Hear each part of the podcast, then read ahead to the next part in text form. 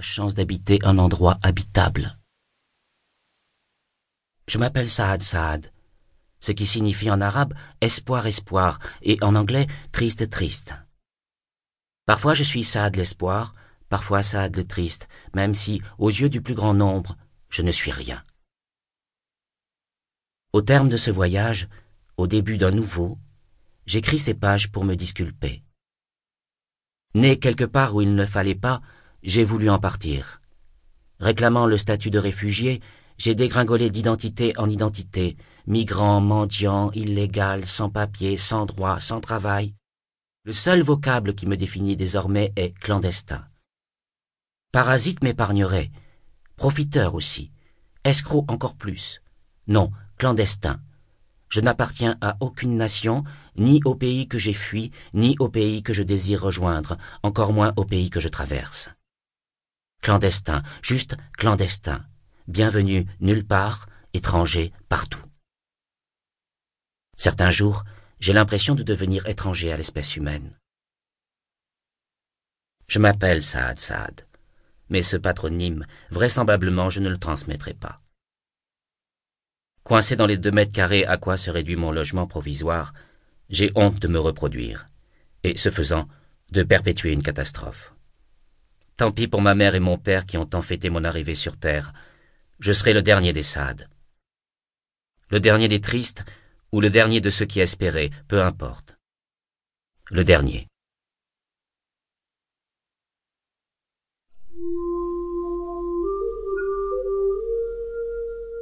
Chapitre 1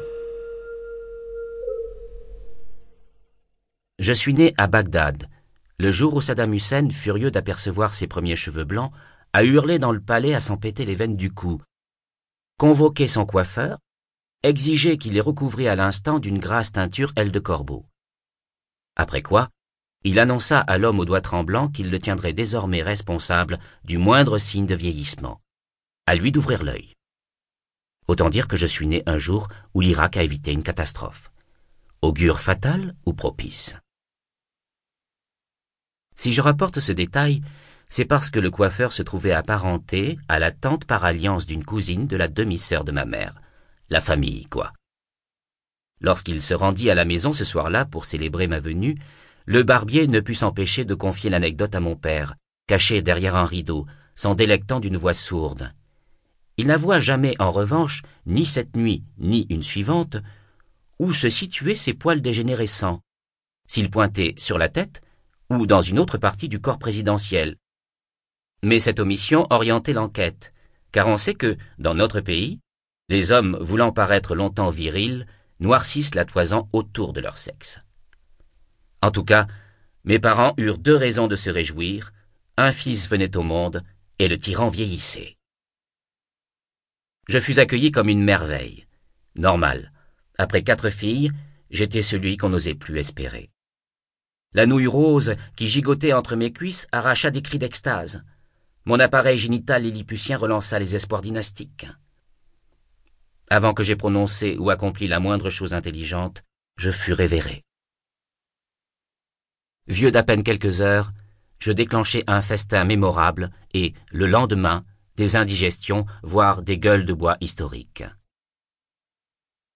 Très choyé durant mes jeunes années, je fus plus lent que les enfants de mon âge à comprendre comment mes compatriotes vivaient ou ne vivaient pas.